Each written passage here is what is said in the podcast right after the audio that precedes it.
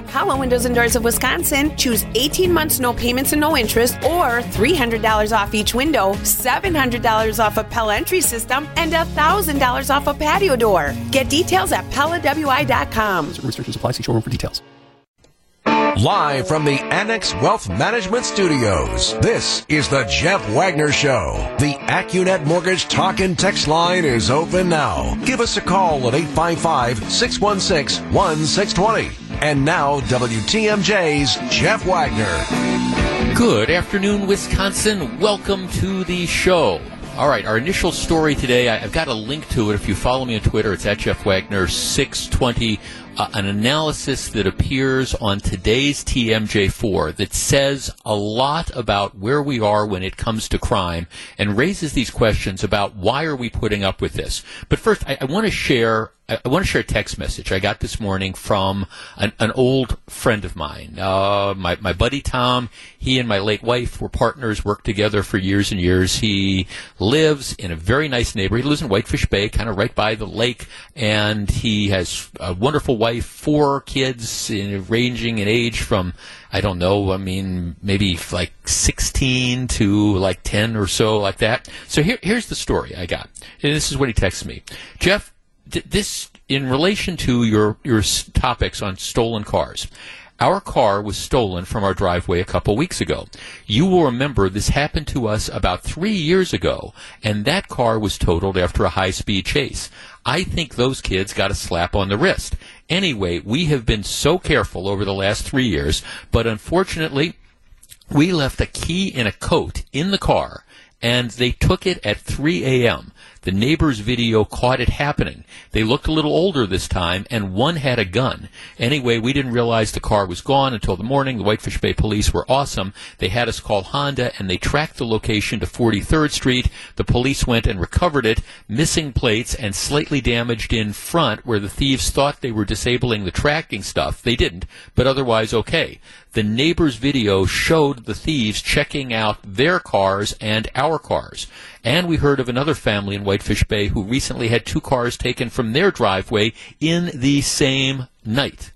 So in other words, this is going on all over. And for people, when we talk about the stupid high numbers of car thefts that are out there, we focus on the numbers of cars that are being stolen in the city of Milwaukee because that's where the numbers are reported. But this is not a problem that is unique to the city of Milwaukee. What you have is thieves, largely from the city of Milwaukee, who are spreading out like an ink stain throughout the surrounding area and stealing stuff. And if you think it's only confined to, economically disadvantaged neighborhoods or things like that, no, because these are people going through a very, very tony area of Whitefish Bay, 3 o'clock in the morning, and apparently going driveway to driveway to driveway while they're armed, trying to, see if they can find a situation like my friend here, where they left the car in a coat in the car with a key, so they were able to take it. So this is a problem that is happening all over the area, which brings me to the story that admittedly got my blood pressure going this morning. The WTMJ Channel 4 did a very, very interesting thing. They went and they actually looked at the numbers of people who were actually prosecuted as a result of car thefts. Now, last year in the city of Milwaukee alone, you had somewhere in the neighborhood of 10,500 cars that were stolen. All right, that's just the city of Milwaukee alone. Would you like to guess?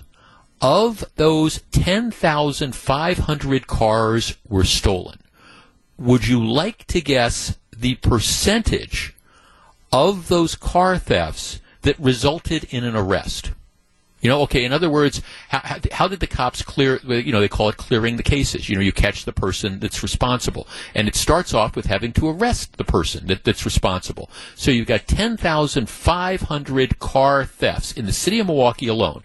What would you think would be a reasonable number of arrests? I don't know, 80%, 70%, maybe 50%?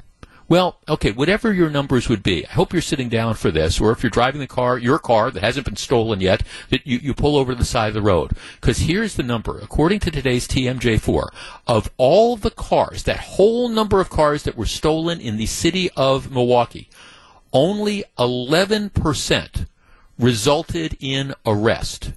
So if you steal a car in the city of Milwaukee, your odds of being arrested are about 1 in 10. Let's put it another way. There is about a 90% chance that you are not going to be caught.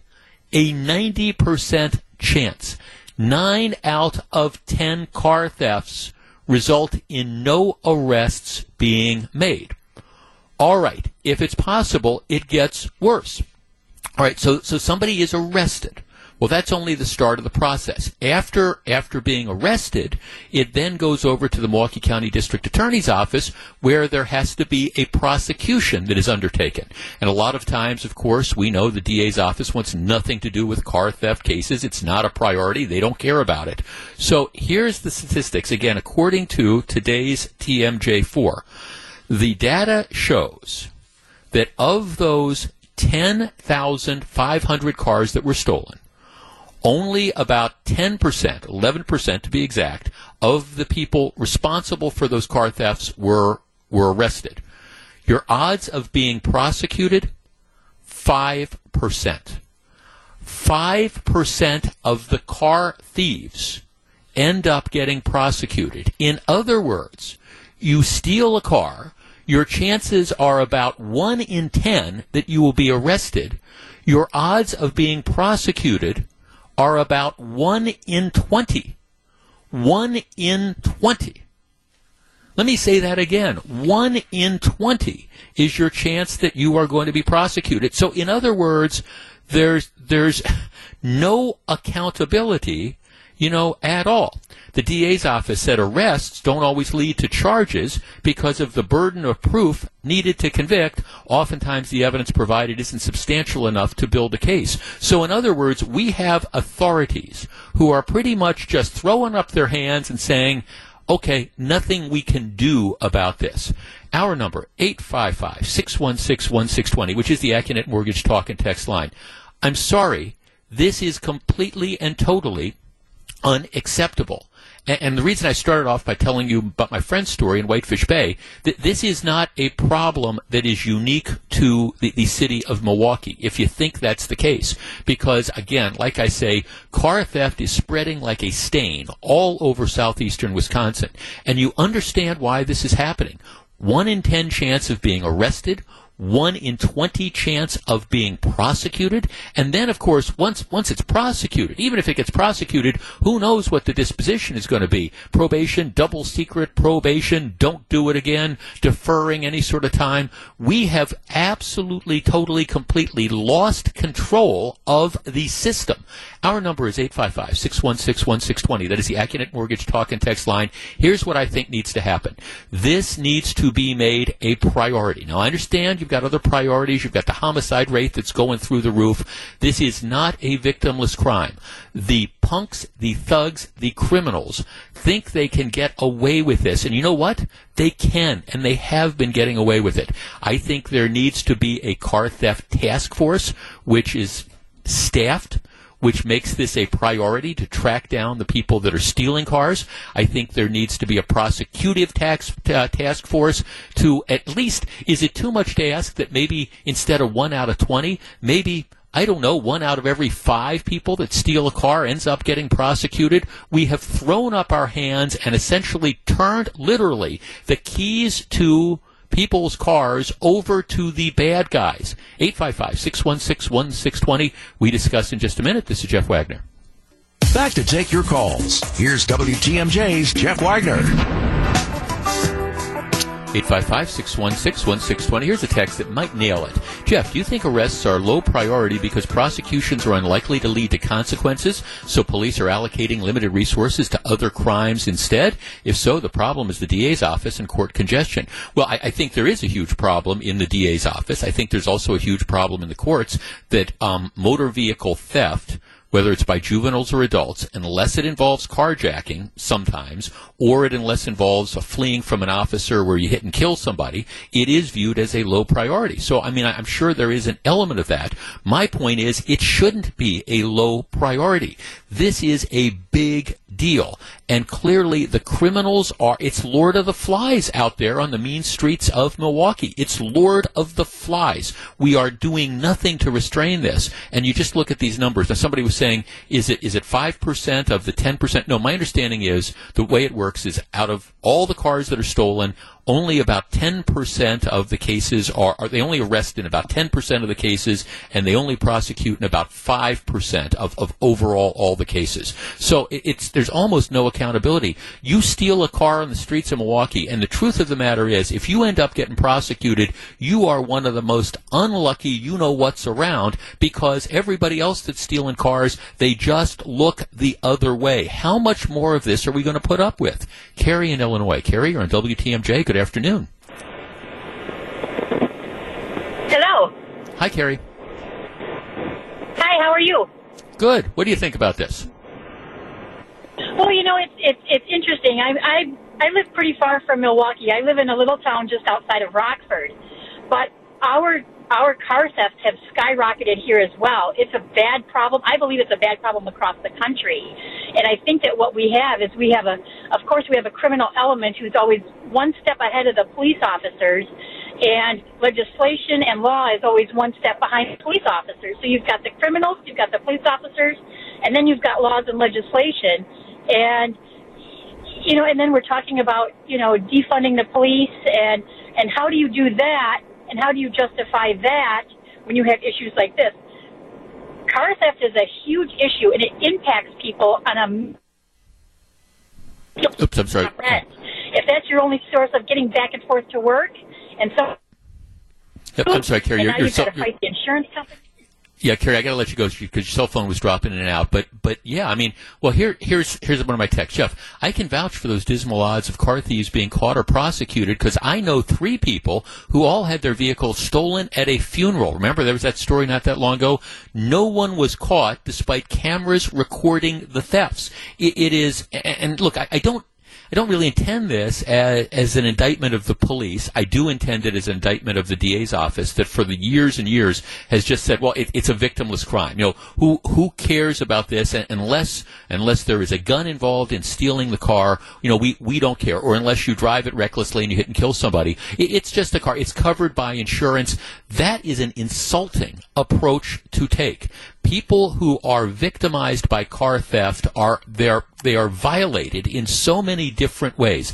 And yeah, maybe you've got insurance, and maybe 60, 90, 120 days later, you know, maybe you can get the car replaced or something like that. Good luck trying that right now with the shortage we have of vehicles. And if you're inconvenienced trying to figure out how you're going to go to work or get your kids to school, well, it's no big deal. Well, it's time to take back the streets. You know, and this is, we have ignored this. We are not having these conversations. We're too concerned with, well, gee, you know, we've got all these juveniles that are stealing cars, and we don't want to come down too hard on the little darlings because we might wreck their future life. No, you decide to steal somebody's car. You walk through neighborhoods, and I don't care what neighborhood, what you're in Milwaukee County or wherever, you know, you're going armed, driveway to driveway, hoping to find some car that you can get into and then drive it off. You belong, you need consequences, period. You need to be taken off the street. Yesterday or 2 days ago, I was talking about, you know, boot camps for juveniles. Yes, I'm all in favor of that. Yes, I'm in favor of putting people who steal cars in jail. Let's have some consequences. Let's have some severity. Where is the district attorney? Again, hiding in his office, refusing to come out and confront these different issues. And yeah, if the idea is you need more resources, okay, John Chisholm, you come out, you say, look, here's the deal. I want to create a stolen car task force. I want to task 10 assistant district attorneys to do this. I promise that when we catch people, we will prosecute them to the fullest extent of the law, and we will request prison time. We will try to waive the punks into adult court if they are juveniles. You come out and say that, and I tell you what, I will lead the charge in trying to get some more money for dedicated prosecutors to do that in Milwaukee County from the state legislature. But, you know, unless you're going to make a commitment that you're going to get tough on this, it doesn't make any sense to end up doing this. 855-616-1620. Jeff, are car insurance rates in Milwaukee going up? Of course they're going up. I mean, and it's not just the car insurance rates. I understand that some people think that, oh, Jeff, all you're doing is running down Milwaukee. You know, that's why I'm saying part of the problem is, again, I've got a friend of mine who, and can he afford to replace the car yet? But that's not the point. The point is it doesn't matter where you live, whether it's the city of Milwaukee or a very nice area in Whitefish Bay, you are not safe. The car thieves are not deterred. The car thieves don't care. They're going armed. They're going roving through communities. They're trying to take advantage of somebody who makes an error and leaves the keys in the car. And, yeah, you shouldn't do that. There's no question about it. But that doesn't change the underlying fact that you have these emboldened criminals. Let's stop this.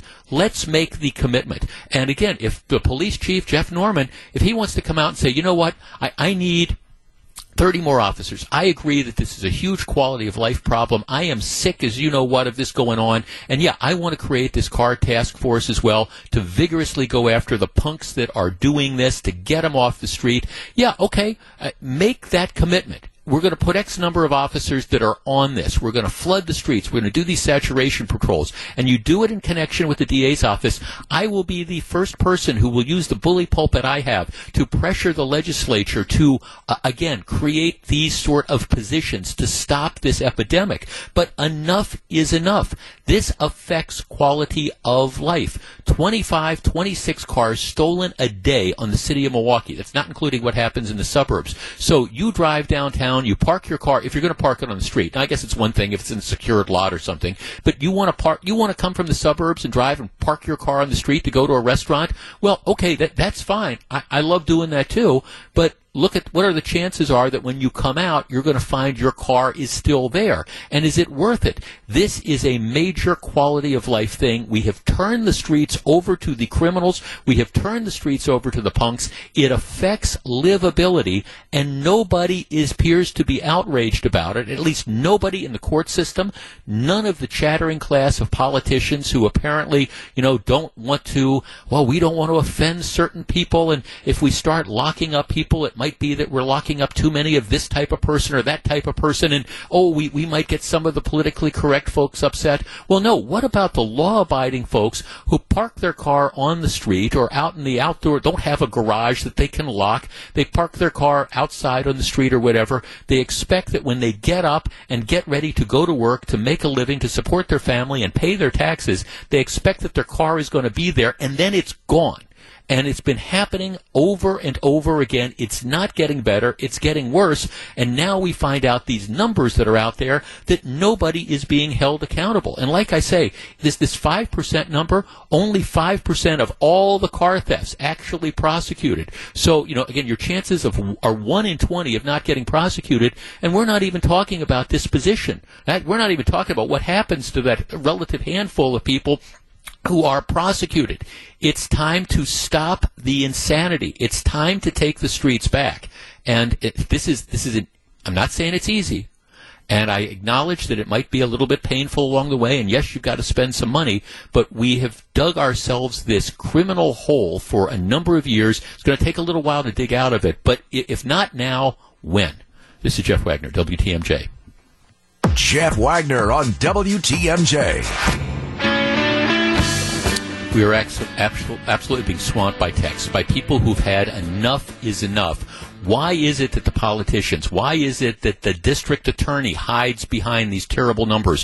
Why is it that the court system refuses to hold people accountable? Why do we have to be victims of the criminals and punks that are out there? Here's a text. Jeff, give them hell. My 2019 Sonata was stolen and it was totaled. You don't understand what it did to me and my family. It's been an absolute and total nightmare. Well, Yeah, that's it. Jeff, you can buy a new vehicle, and once you drive it off the lot, the value of the car drops. If it gets stolen, the insurance won't pay the full amount that you paid. Well, yeah, it's and you've got deductibles and all this. Look, it's a nightmare. It's a violation, and the fact that we have let it get this bad is just so incredibly aggravating, and nobody other than the victim seemed to care about this. Welcome back to Jeff Wagner on WTMJ.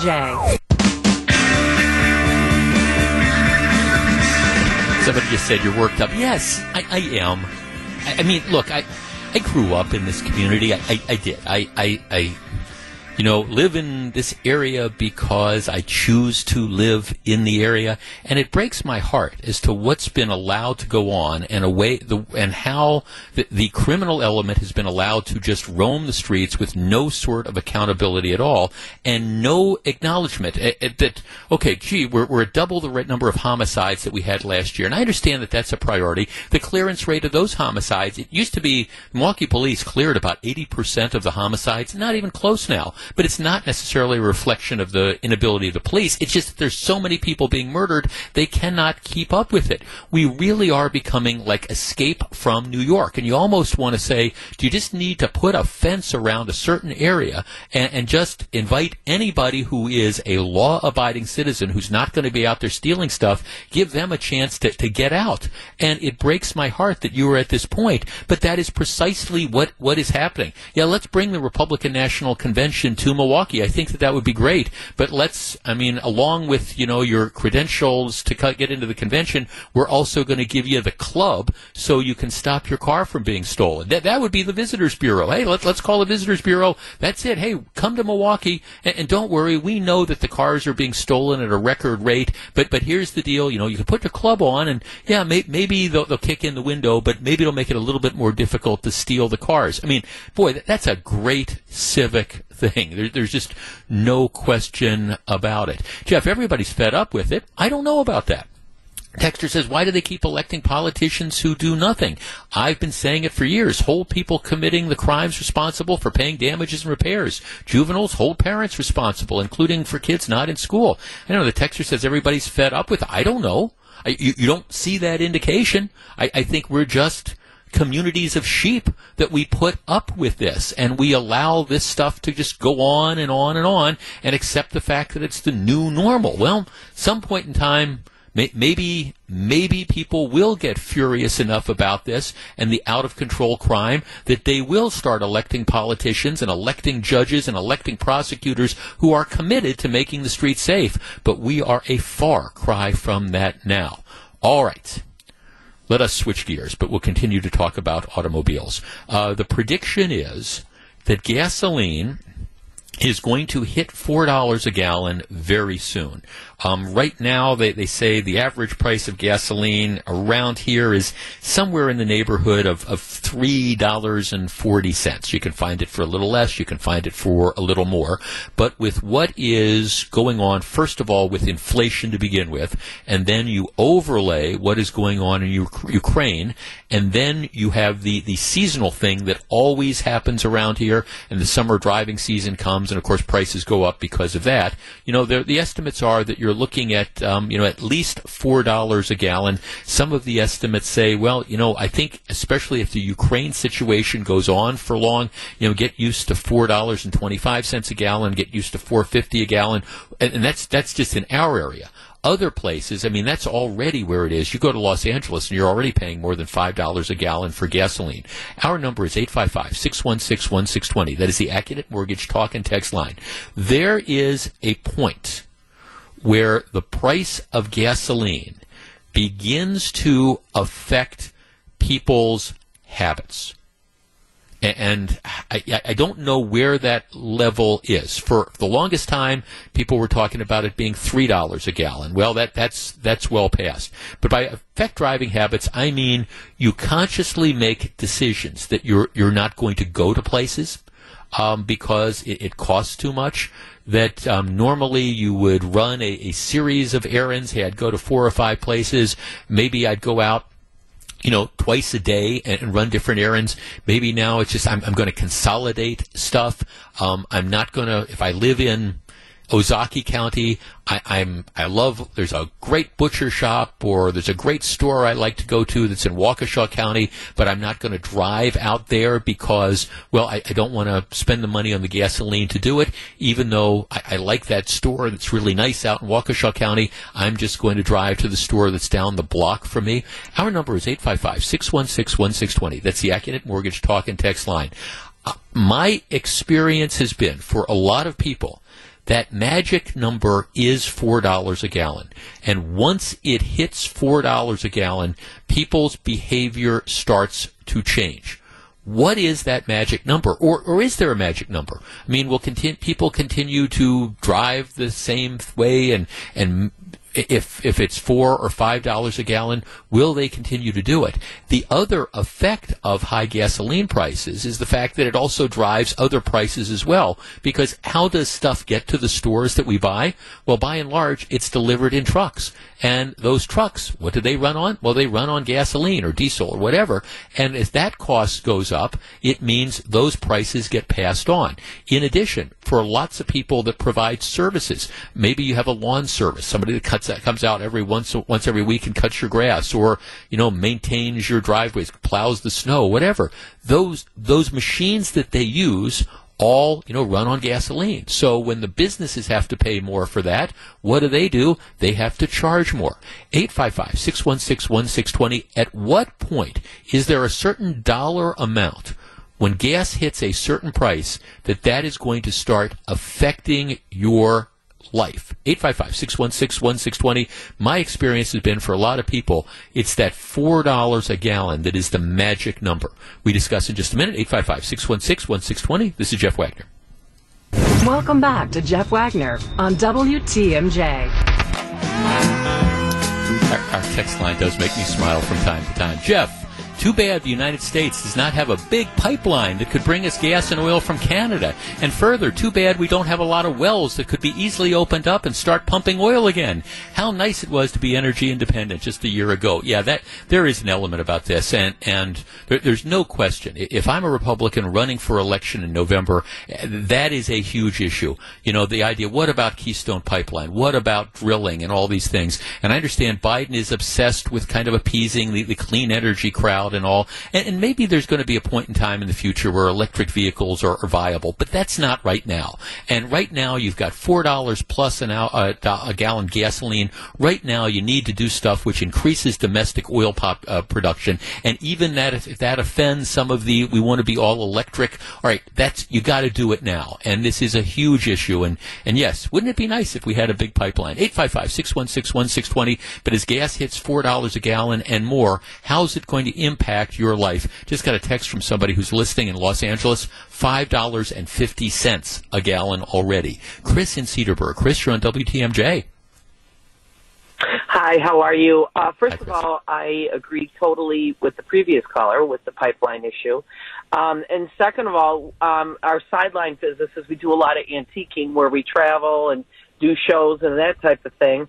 First of all, with the gas prices, we can't go find the stuff because traveling to purchase the item, and then you're wondering, what's the crowd's going to be like? No one's going to want to spend $4 or $5 a gallon to go travel to, let's say, Elkhorn, Wisconsin, to go to a show. I mean, it's gonna cripple even the trucking industry with those people putting fuel in their tanks and food prices. I mean, we finally kind of got through COVID, and then, everybody's trying to regroup here, and then it's just yuck.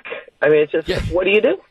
Well, it is. It's interesting, Chris, while you were talking, I got a text. Jeff, relatives are telling us that they were planning to drive from Cleveland to Milwaukee. They've now called off that trip. They're not coming to visit because of gas per gallon. And my guess is people are looking at their summer plans. There's a lot of people that are going to be saying that, this was, COVID ended. This was the year we wanted to get out, and we wanted to go drive to Yellowstone, or we wanted to go visit, family, friends in Washington, D.C. or whatever. And now they're looking at these costs and they're saying, but we can't afford to do it, and it's just so incredibly frustrating, I guess.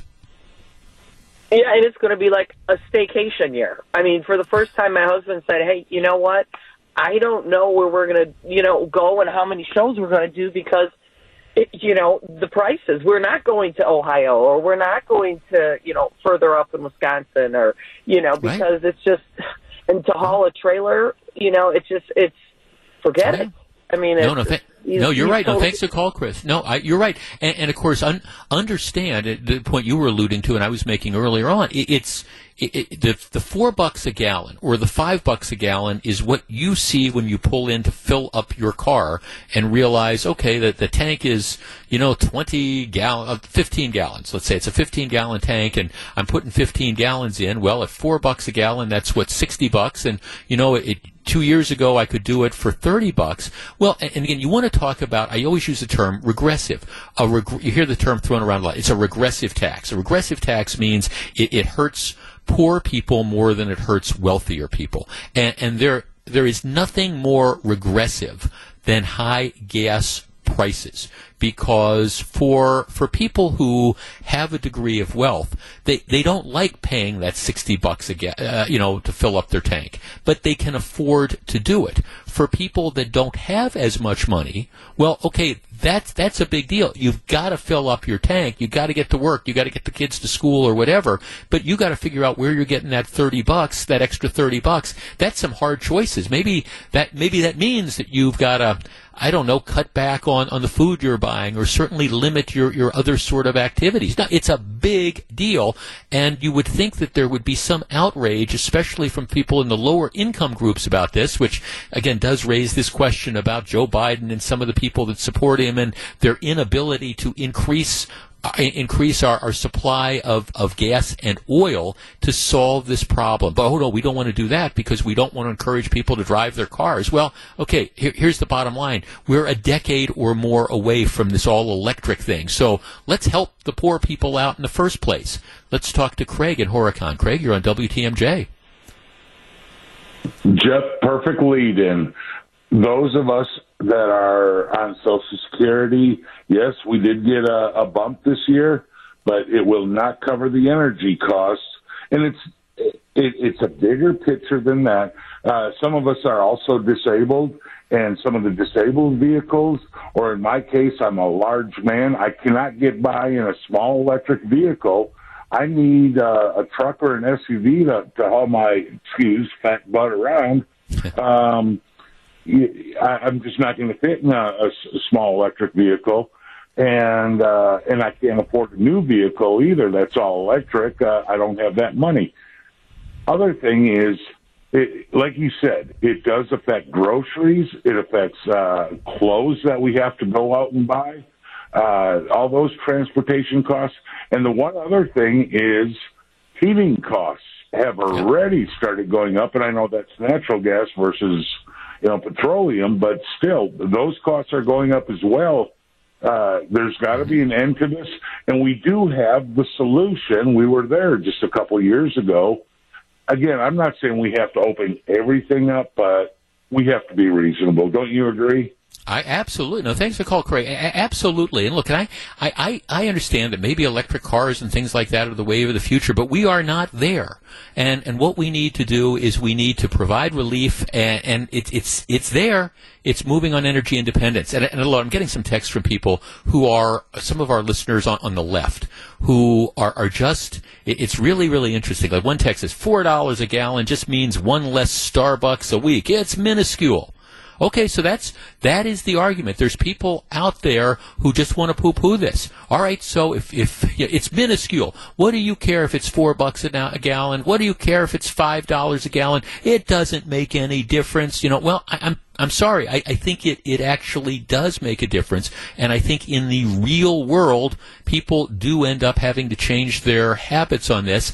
And I understand there's some people who just want to say nothing to see here. What do we care about inflation? What do we care about gas prices going through the roof? Well, okay, that's wonderful. Jeff, I'm a route driver. Last year I could have filled up for under $100. Today it's around $150. Diesel was already $4.14. Jeff, $4 a gallon gasoline, that's not bad. People need to suck it up. It's just, it is mind-boggling to me that people would have that attitude. Jeff, I deliver the Milwaukee Journal newspaper in Ozaukee County is extra income. Some of us out there driving 5 hours straight delivering newspapers. Well, that's a very good point. I don't know how much money you make driving and delivering, newspapers for the Journal Sentinel, but my guess is, my guess is it's not like it's an incredibly lucrative, side hustle. But it's true. If you watch gasoline prices for just something like that go from, I don't know, $2 a gallon or $2.50 a gallon to $4 a gallon or $5 a gallon, at some point in time it becomes just cost prohibitive. You look there and you say, okay, well, I'm spending all the money I make, driving around delivering these papers. So at what point in time are you going to say, okay, this makes a difference? Jeff, those people on the left are going to start complaining when they called me for a flooring estimate and there's a fuel surcharge on there. They will be the first ones to complain about this. I think, that's the whole idea that's out there. And look, I don't mean to make this incredibly political, other than the fact that I think that one of the disappointing things that you've seen, I think, in my opinion, from the president has been this refusal to recognize that we need to get back to energy independence. I understand why he's doing it. He doesn't like, the natural gas. He doesn't like fossil fuels. And the idea of letting people drill or opening up these pipelines, it would antagonize, the people on the far left, the Green New Deal folks who want to see everything go electric. And we're just, again, my point is we're not there in 2022. 2030, 2035, I don't know. But right now we need gasoline, and I think these prices, $4, $4.50, $5, or however high it's going to be, that's just unacceptable. It's also avoidable. So, collectively, maybe there needs to be a degree of outrage. Back with more in just a minute. This is Jeff Wagner. Live from the Annex Wealth Management Studios, this is the Jeff Wagner Show. And now, WTMJ's Jeff Wagner. Well, that was an interesting first hour of the program. Matter of fact, I have one of my favorite emails of the day here. Jeff, you are lucky in the United States.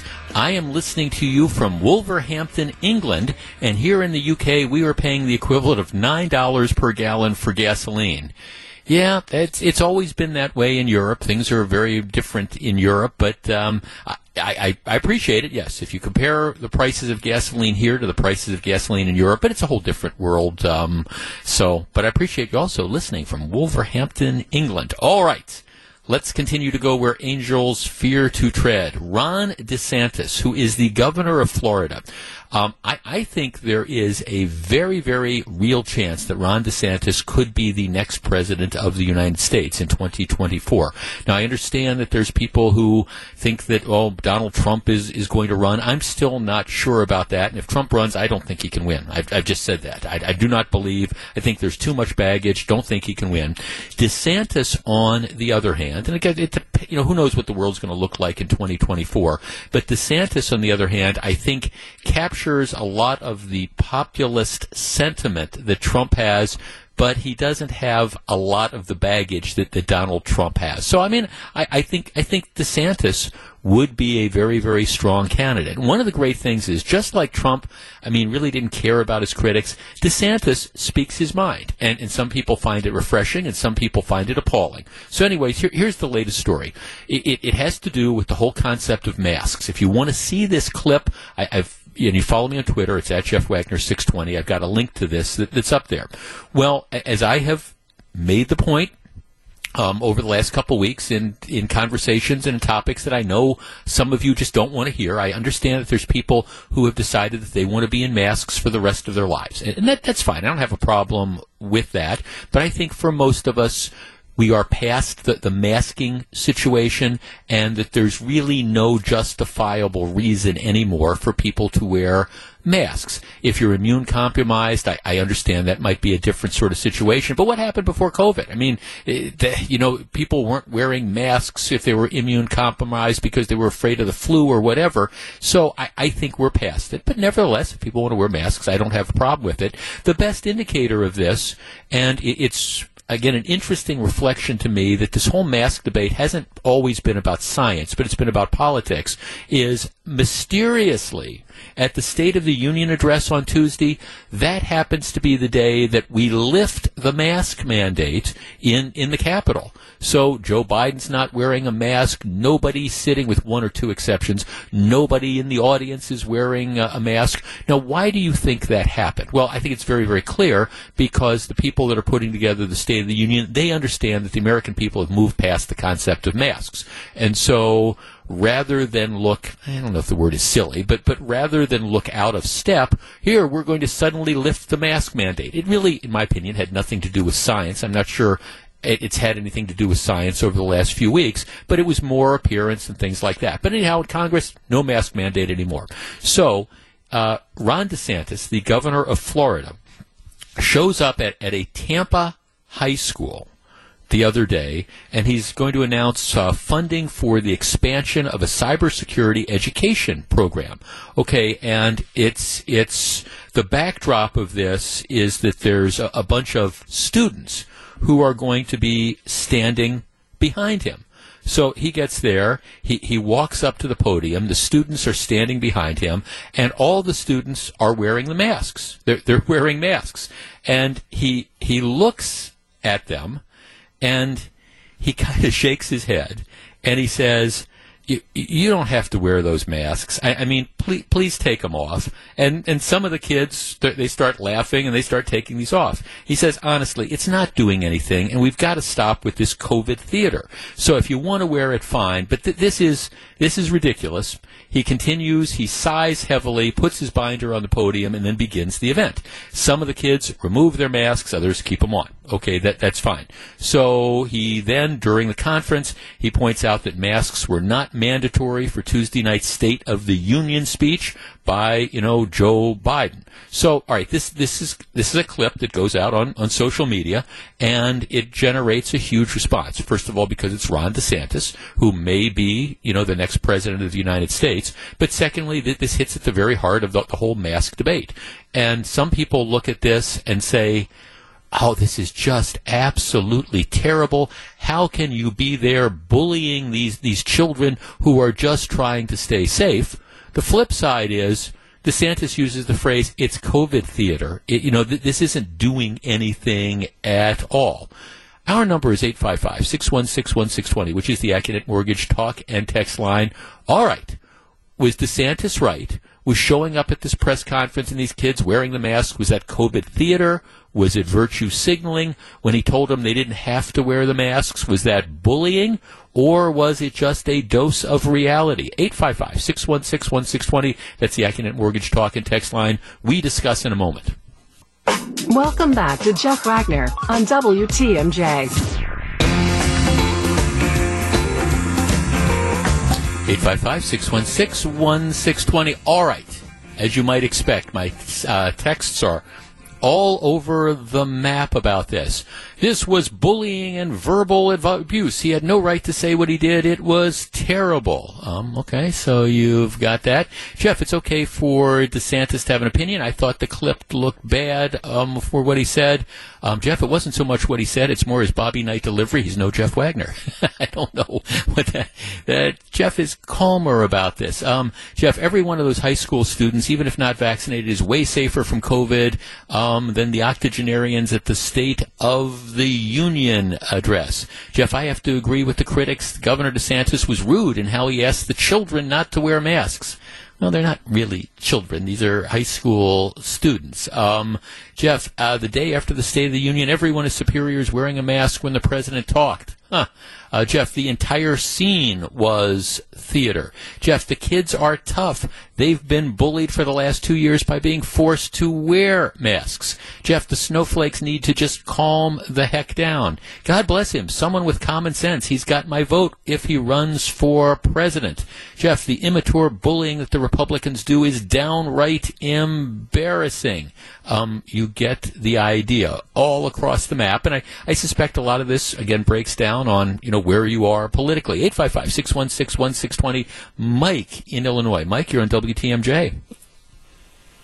Good afternoon, Jeff. How are you? Hi, Mike. Good. What do you think? Well, I do think his delivery wasn't good, but to me it looked like he was just so frustrated because obviously he's been fighting this for a while. And when I saw it, right, you know, even before, like, as he walked up to the podium, before he said a word, I thought that was done on purpose. Now, your screener made a good point. If the policy of the school is for the kids to wear masks, then they have to wear masks. But then I would think they would ask Governor DeSantis to wear a mask if it was their policy. And he just looked over, you know, he just looked totally frustrated, which I get. So, especially since it's come out more and more that the masks, you know, don't really do too much. And I've worn mine for 2.5 years now almost. So yeah. Just stop taking it off on February 28th. Do you think that, I mean, he used the phrase COVID theater. Do you think that there is sort of an element of that to mask wearing nowadays? Absolutely. And I want to also add, since you brought up Biden, I think that was COVID theater too, but in the opposite way. He's trying to show now that he's a regular guy because it's not looking good anymore. The optics aren't looking good anymore to wear masks. So he's changing, you know, just like he changed when he all of a sudden came out against the rioters saying they're bad when his numbers dropped. He's the ultimate COVID theater guy. But, yes, well, I do believe it was COVID theater. Yeah, Mike, thanks for the call. No, I think, I mean, that's I'm glad you made that point, because that's one of the things that struck me about this conversation, especially in light of the State of the Union address. And that's it. And see, I guess my interpretation would be, why do I think they dropped the mask requirement at the State of the Union right before the State of the Union? Well, I think you're right. I think it was an element of COVID theater as well. I think that in this case, Biden and his advisors, and Biden's poll numbers are awful, and I think they realize that people have passed it. They're done with masks in general. I understand that there's some of you out there that will wear masks forever, and that's okay. I don't have a problem with that. But he realizes that that's not where the vast majority of Americans are now. So I think as he's also trying to convey this impression that, hey, okay, we've won the battle against COVID. It's not over yet, but here we're getting back to normalcy. So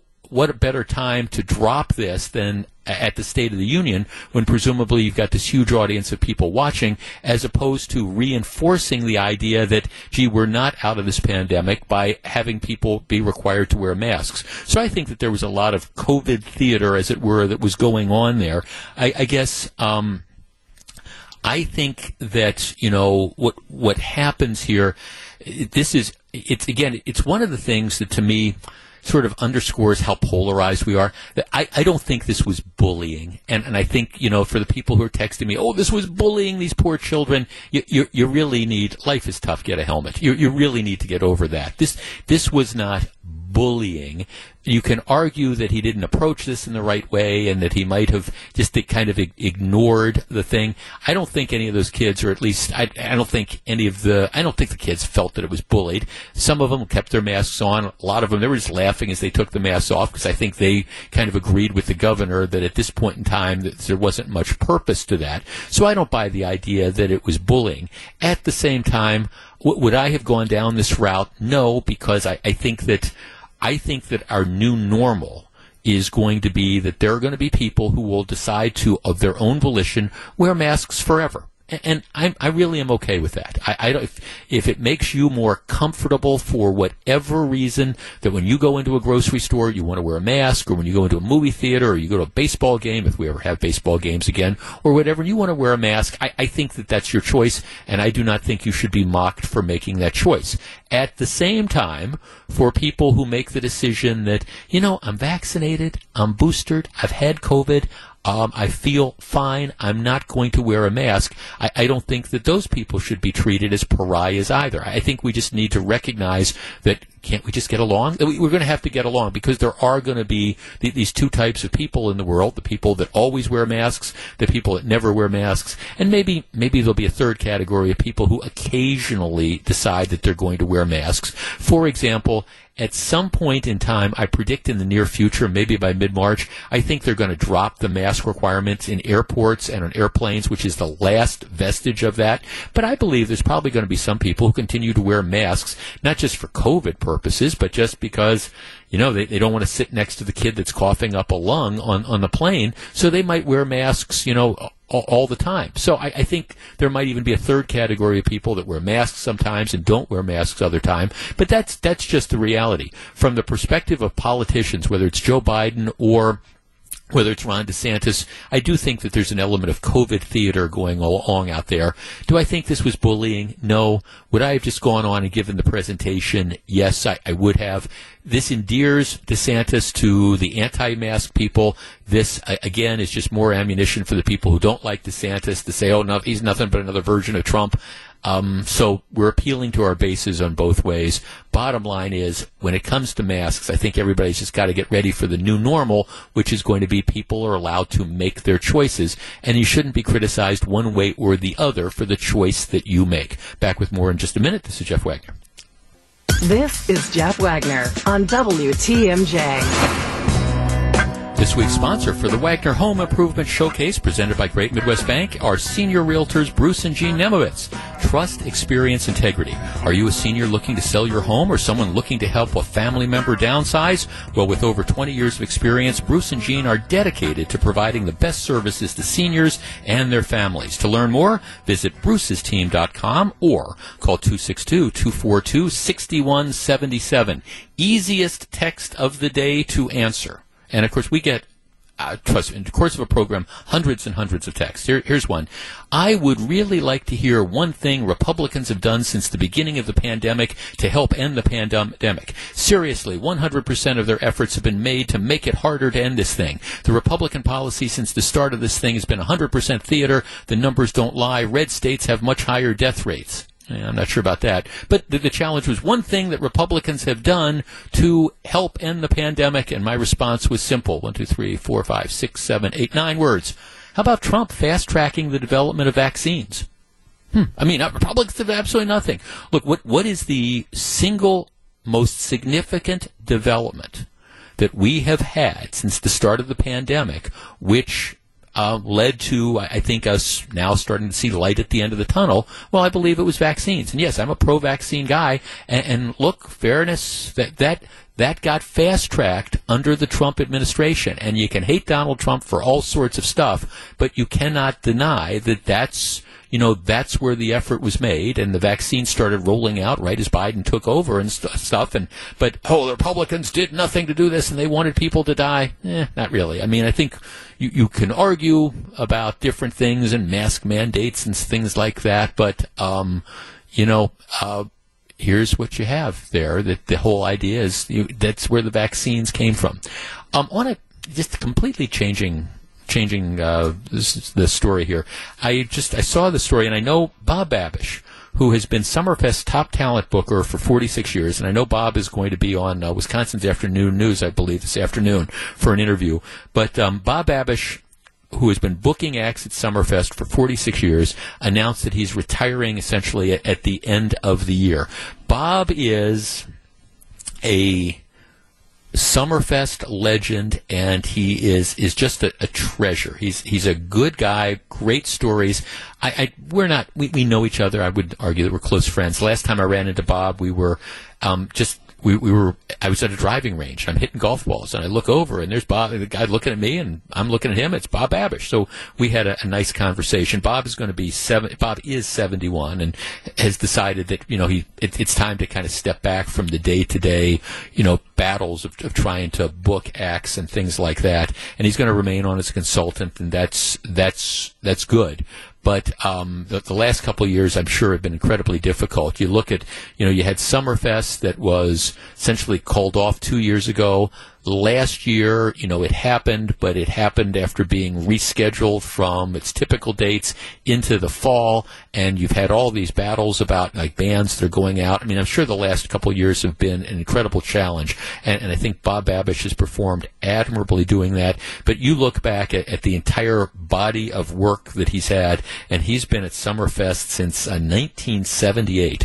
Think of all the developments, and think of all the changes, and think of all the different acts that have been at Summerfest since 1978, and Bob Babish has been instrumental in bringing all those acts here. He has had a life, at least a very incredible career. It's been a job well done, and I'm glad he's sticking around as a consultant. I'm glad he's around for one more year. Bob Babish will be missed, and like I say, he is a local treasure. My understanding, he's going to be on Wisconsin's Afternoon News with John McCure at 3:30 today.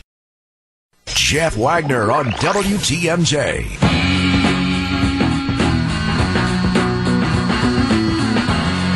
I admit that I am partially at fault for this. I am an avid reader. At any given time, I have 2 or 3 books going. I just finished a new book on the Kennedy-Nixon election in 1960.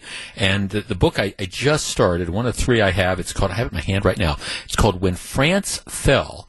And it's a story about, it's fact-based, and it's about World War II and at the start of World War II and how I think a lot of the Allies felt that France was not going to be taken over by Germany, and that the French army and the Maginot Line and things would be able to provide resistance to Germany, and everybody had a lot of time to kind of prepare. And then the shock was that the French army just crumbled like it did. And actually, there's some interesting parallels, I think, between, it's one of the reasons I picked this book to start reading right now, there's some interesting parallels, I think, between what happened in 1939 and 1940 and maybe what's going on in Ukraine now. I don't want to overstate it, but it's sort of interesting. But anyhow, I read constantly. And it used to be, and I say used to be, I'm talking about maybe 10 years ago, I would regularly make trips to the brick-and-mortar bookstores. And I'd go to Barnes and Noble, and I'd walk up and down the aisles, and I'd look for books that interested me. I'd go to Borders. Remember when there was Borders? I mean, Borders, these are these 2 giant national chains of bookstores. Well, Borders is out of business. They went into bankruptcy a few years ago. Barnes and Noble is... I don't want to overstate it, but they're kind of on fumes. I mean, they've had years of declining revenue as they're trying to reinvent themselves. And while you do have small independent bookstores that are still around, they're disappearing on a regular basis, and they're struggling to survive. So, you know, what is the phenomena? What has happened? Has it been people, you know, reading less? Well, I don't know. I mean, like, I still like hard copies of books, but I mean, I don't understand that there's people who have the Kindles and are the e-readers. I think people are still reading and reading a lot. They might be doing it in a different way. But what's happening is they're getting their books in a different way. And again, I confess that I am guilty of this. I don't go to the brick-and-mortar bookstore anymore. I can't remember the last time that I was physically in a bookstore. I just don't remember it. Which isn't to say I don't buy books on a regular basis. But what do? I order them from Amazon. You know, I've got Amazon Prime, so it's free delivery. I'll be reading something, and somebody will say, hey, there's this really interesting book that's out there. I'll see a book review in the New York Times or in the Washington Post or in the Wall Street Journal or whatever. It'll be an interesting book review, and I'll say, hey, that's great. Well, rather than getting in the car and driving to the brick-and-mortar store and seeing whether they have it or not, what do? Well, I walk into my office, I go on the computer, I go onto Amazon, I put in the title, you know, When France Fell, and yeah, there it is. I order it, and a day or 2 later, it shows up at my house. You know, in some cases, and this has happened, I've got these, there'll be books that are relatively obscure. I mean, like, there was a... It's actually a related sort of book that came out like 5 or 6 years ago. Now it's in paperback. And, you know, it's not like it's a bestseller or anything, but I was intrigued by that. I read the review. I wanted to get the book, so I put this in. And yeah, Amazon has it. They deliver it to my house the next day. So, I mean, it's if I had gone to, like, one of the brick-and-mortar bookstores, they wouldn't have had this particular – this was an obscure book. They wouldn't have had it in stock. Yeah, they could have ordered it for me and maybe got it to me, but it's easy. I don't have to leave my house, and then I've got the book. So, I mean, I understand that, you know, I've seen the enemy and he's us, and I'm part of that problem. But it's the convenience. Well, I bring this up because Amazon, which through their distribution system, I think really has essentially killed off a lot of bookstores and probably will continue to kill off a lot more. One of the things that Amazon did a few years ago is they opened their own brick-and-mortar bookstores. They opened, as a matter of fact, across the country they have 66 stores, and they started opening these in 2015. So they were actually competing with the Barnes and Nobles and the Borders, and in some respects competing with themselves by having the actual brick-and-mortar stores. What they announced yesterday is that they are now closing all those stores. So they're getting out of the physical bookstore business. They say they're going to concentrate on their physical stores with food, but they're getting rid of their bookstores now. So it's only 66 stores across the country, but still they tried to make the brick and mortar method work, and it failed. Our number is 855-616-1620, which is the AccuNet Mortgage talk and text line. Will there be bookstores 10 years from now? And I guess when I say bookstores, I mean like national chains of bookstores. I suspect that there's always going to be, just like there's a place where you can go and you can always find the record, the vinyl record store. You know, you can still find those places. Heck, there's one Blockbuster store that's still left, I think, in the country. But I mean, you know, any significant number, you know, you go to the malls and stuff like that, if there's still going to be malls, you know, are there going to be bookstores, or will the way that I have been buying my books lately, will that be the way that we all buy our books? And is there anything that, say, a bookstore owner could do to reverse that trend? 855-616-1620, which is the AccuNet Mortgage talk and text line. I mean, I don't wish for the death of brick-and-mortar bookstores, but I will tell you, as somebody who is a regular book buyer who loves to read, I've just fallen out of the habit of going to the various bookstores. It's just so easy to get books in this fashion. You know that you're going to be able to get it. It's delivered the next day. I just don't see how this business model succeeds moving forward, other than as a real specialty. 855-616-1620, that's the AccuNet Mortgage talk and text line. What's the future going to look like? We discuss in just a moment. You're listening to Jeff Wagner on WTMJ. 855-616-1620. It is interesting to me that Amazon, whose business model really put a lot of bookstores out of business. I mean, Amazon, I think, killed Borders, and Barnes and Noble, their revenue has been decreasing dramatically year after year, plus a lot of smaller independent chains have just been run out of business because they can't compete with the Amazon model. A few years back, Amazon went to brick-and-mortar bookstores. Not a lot, but 66 across the country. They announced yesterday they're closing all of them. So Amazon was actually competing with itself with the brick-and-mortar model, but they couldn't make a go of it, which makes me wonder whether, you know, anybody other than the real niche. I mean, like I say, you got vinyl record stores, and I have no doubt that there will continue to be, I don't know, I remember on Wisconsin Avenue, there used to be this used bookstore, and they just had just thousands and thousands of books that you could, you know, wander around and look at. And I'm sure that there will be that niche, but I'm talking about the major, you know, the major bookstores. 855-616-1620. Jeff, I think used bookstores should come back. I love browsing old books. I don't think new bookstores will be around much anymore. A lot of people are saying that. Jeff, I've seen so many stores come and go at the Bayshore Mall over the last 25 years and in the surrounding area. The one thing that baffles me is how the Barnes and Noble has been a constant at Bayshore the entire time when so many other stores that seem more viable have gone out of business. You know, that's interesting. That is one of the stores that's been successful in the Bayshore Town Center.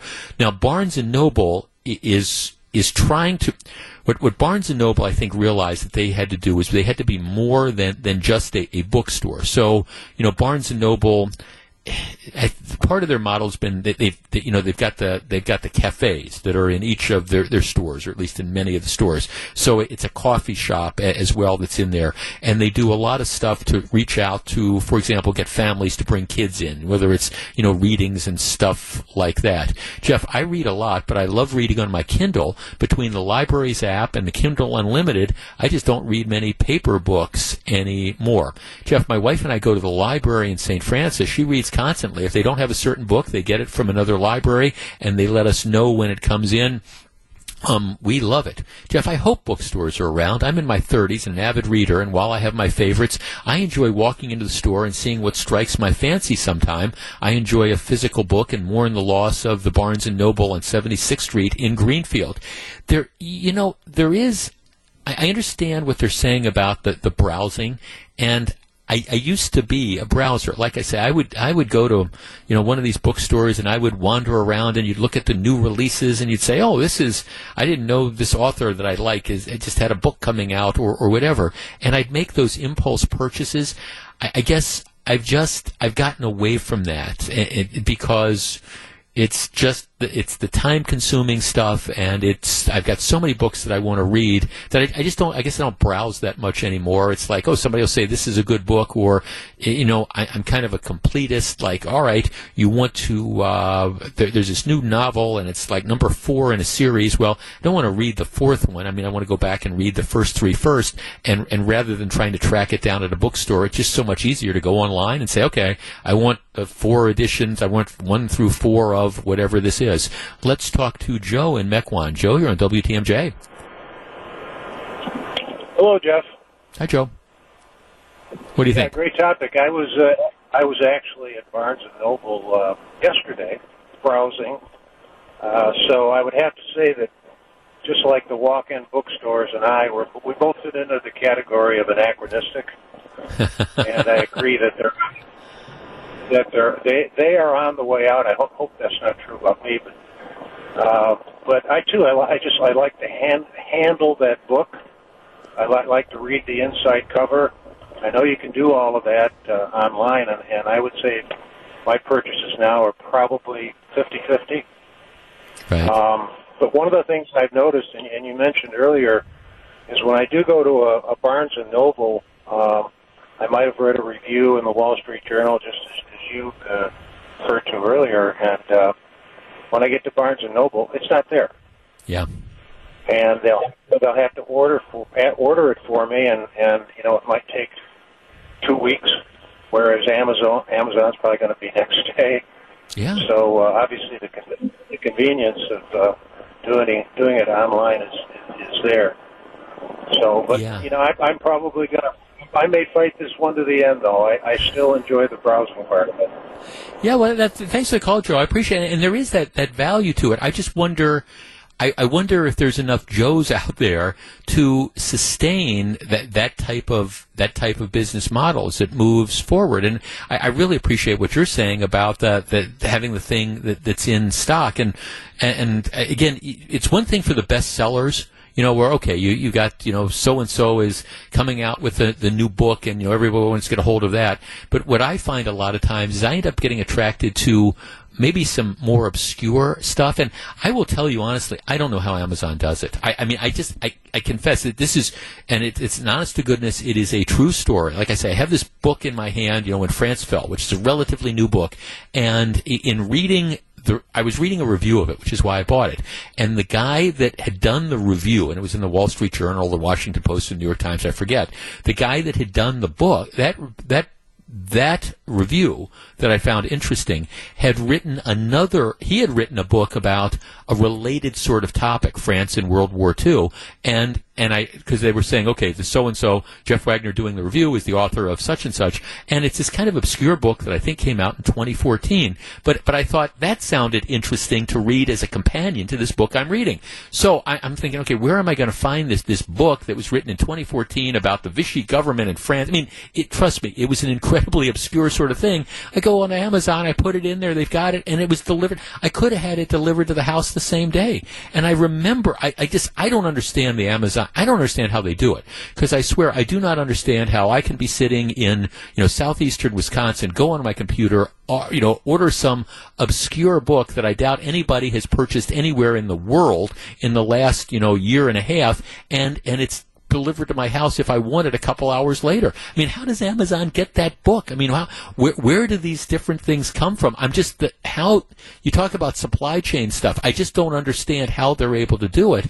But I know if I had tried to order that book from a brick and mortar bookstore, yeah, they could have gotten it. But to your point, Joe, it would be several months out there. So it is interesting to me that you've got Amazon, which put brick and mortar stores out of business.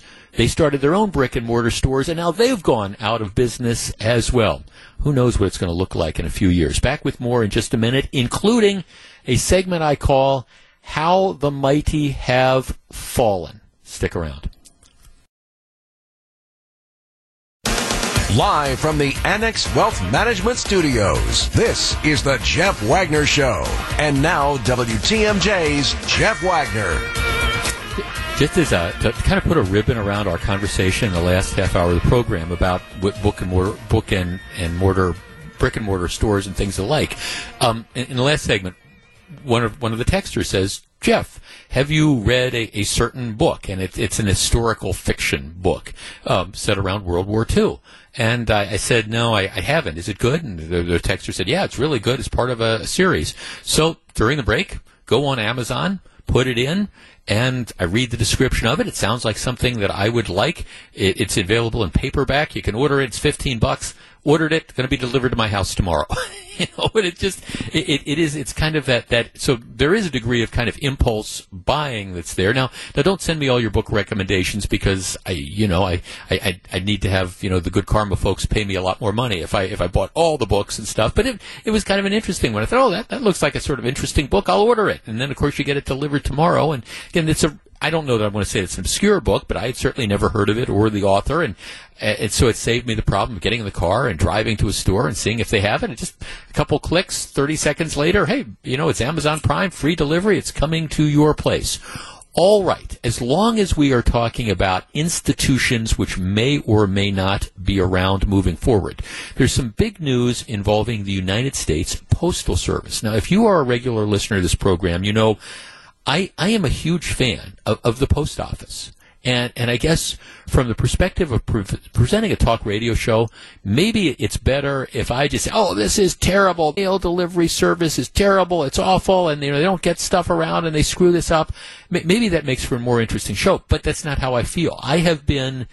Over the years, I have been incredibly impressed with the job the Postal Service does, and with the fact that they're able to do it at a reasonable price. I mean, when you think about it, even at 50 whatever cents it is now for a first class envelope, you can put a letter in the mail in Milwaukee, Wisconsin, and for 50 some cents it ends up getting delivered, across the country.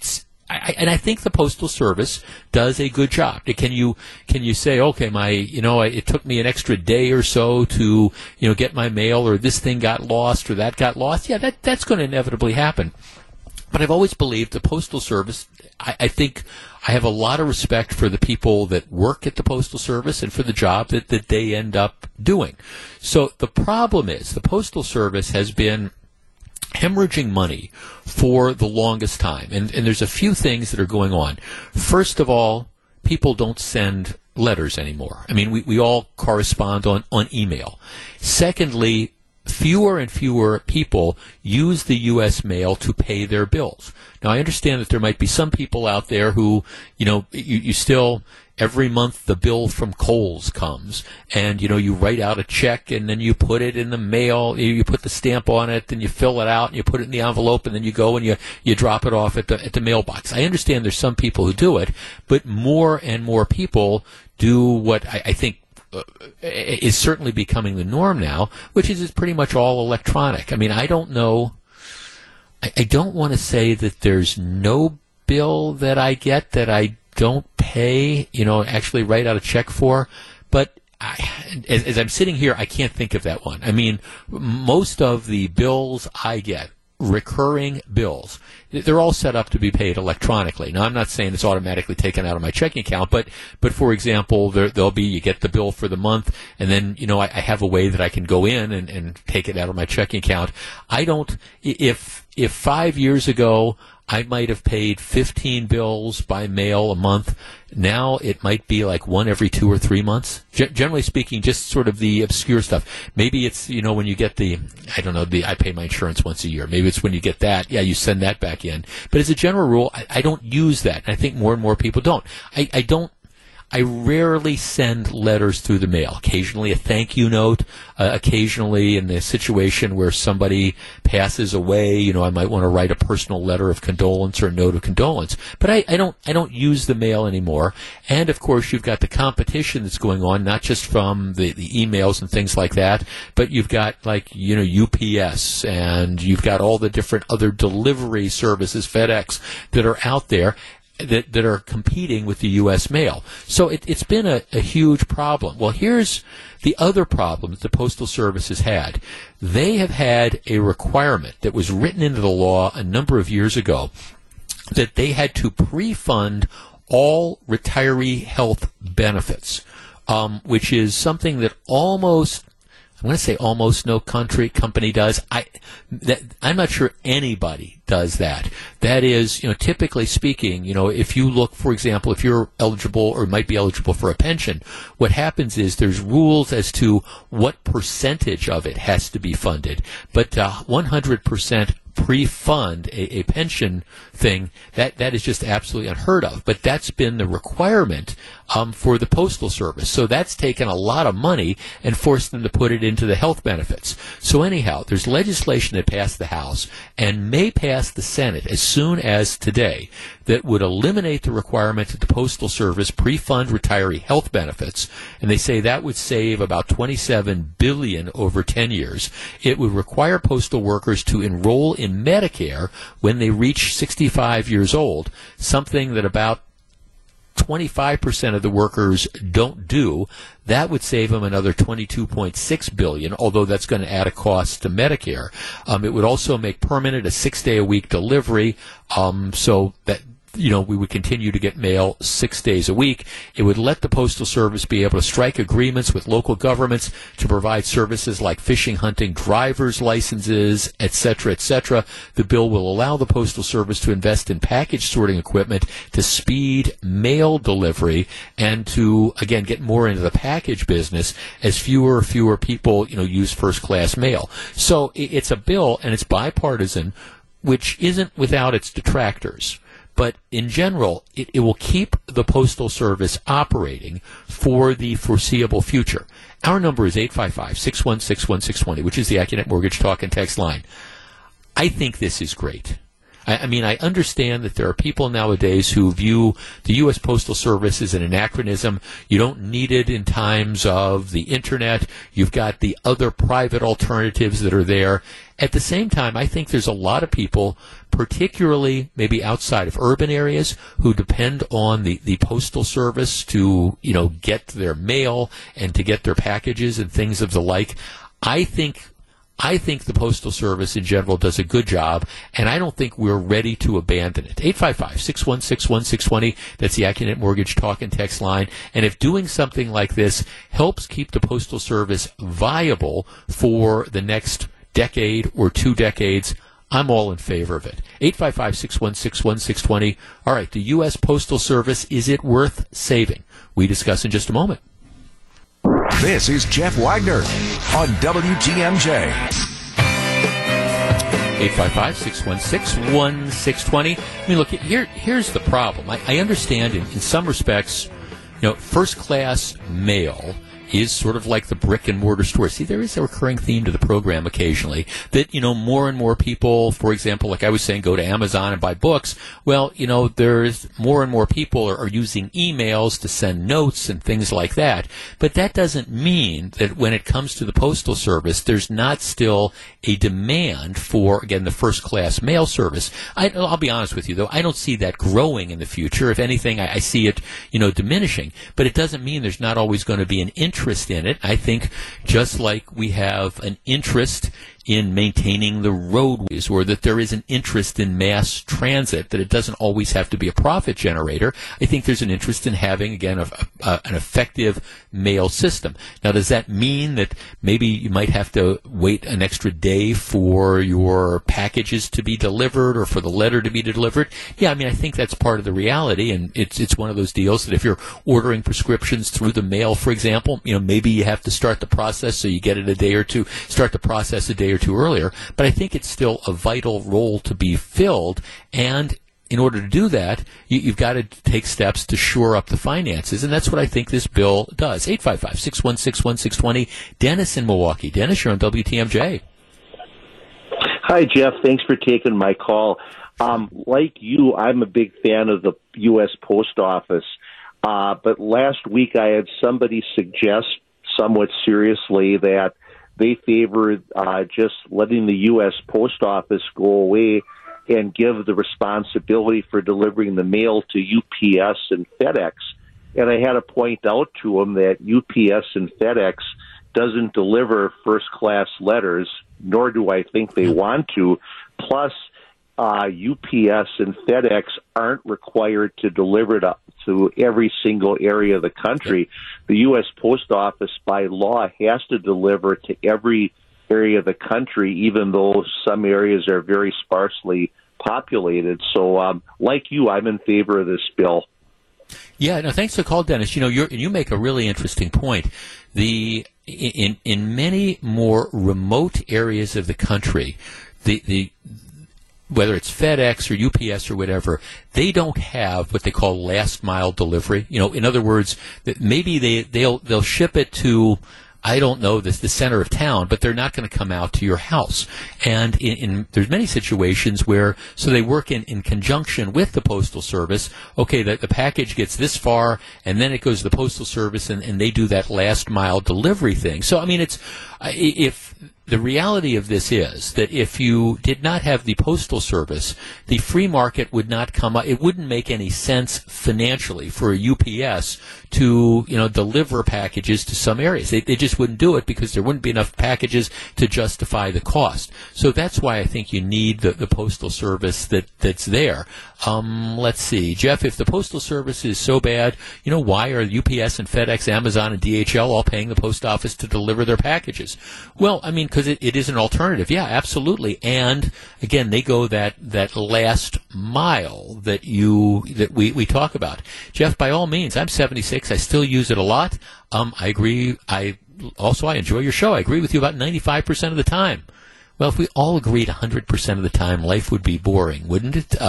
Jeff, the Postal Service bill sounds like a great idea that should have been done years ago. I do think, however, 6 days a week, daily mail delivery is a dinosaur strategy. I believe the Postal Service should deliver 3 times a week to most residential routes. That would be a dramatic cut in costs with slight decreases in service. That is an intriguing thing. When we have talked about it before, because I've been an advocate of that too. I mean, I think you could, for most of us, you could do away with, say, Saturday mail delivery, and not your life would not be materially changed at all. And some people would call up and say, well, sometimes I get my check on Saturday. Well, a lot of times you get the mail in the afternoon. You're not going to be able to get it into the bank anyway. So I think that I've always believed that you could probably do away with that. At the same time, a lot of really smart people say that wouldn't really save you that much money because you wouldn't get rid of 1/6 of the workforce. If you did it that way, I mean, they'd still be working and things like that. Plus, you'd make the delivery on Mondays a lot more difficult, just like when the Postal Service doesn't deliver because you've got, I don't know, a holiday. They're not delivering on Christmas or whatever. That next day, you always get 2 days' worth of mail. Let's see, Jeff, I think the Postal Service needs to reinvent itself to more package delivery. Yeah, but that's exactly what they're doing, as a matter of fact. I think that's the goal, and one of the things that this bill is trying to do is encourage them and give them some of the wherewithal to kind of shift over into more of that package delivery sort of stuff, recognizing that the growth is not going to be in the first-class mail, which isn't to say, and I guess this is the point I'm trying to make, it's not to say that we should just no longer have first-class mail, because there's lots of people that depend on it, but it's not a growth area. Let's face it, because more and more people, I think, are going to end up doing exactly what I do, which is pay bills electronically and send emails when maybe you used to send a letter. Scott in New Berlin. Scott, you're on WTMJ. Yeah, good afternoon. That bill was written by UPS and FedEx to fund the post office 76 years in advance with their health care and pensions. And it was by design. They wanted the post office to fail so they could take over the profitable big city deliveries, but still have the post office available for the expensive rural and distant deliveries. So it's a manufactured crisis, and it was manufactured by, probably the thing that's wrong with Congress and wrong with our government is big money being able to write bills. Mm-hmm. Right, and so this kind of reverses that, because now you're in a situation where they still, it's not like they're ignoring their retirement obligations, but they're allowed to do more along the lines of what I would guess that UPS does when it comes to financing, you know, their different retirement benefits and things. So thanks for the call. I appreciate you joining us. 855-616-1620. I guess I just... And I understand, I always try to be consistent when we talk about these things, and I'm the guy that was saying, you know, I'm not sure what the future of bookstores is. They're kind of an anachronism. But in this particular case, I do think that there is a public interest in having a viable postal service that is there. And what we've been doing in the past hasn't really been, I think it was financially unsustainable. This is a way of helping it do it. Now, there are downsides. I want to present that. One of the things are you're now forcing the new postal employees, they're being forced onto Medicare, and that's going to put a strain on Medicare moving forward. But that's a whole another story. So I guess I'm not a big believer in kicking the can down the road, but this is one where I think, you know, you deal with the Medicare situation separately and you make sure that you save the Postal Service. All right, when we come back, let's find out what John McCure has on his mind on Wisconsin's Afternoon News.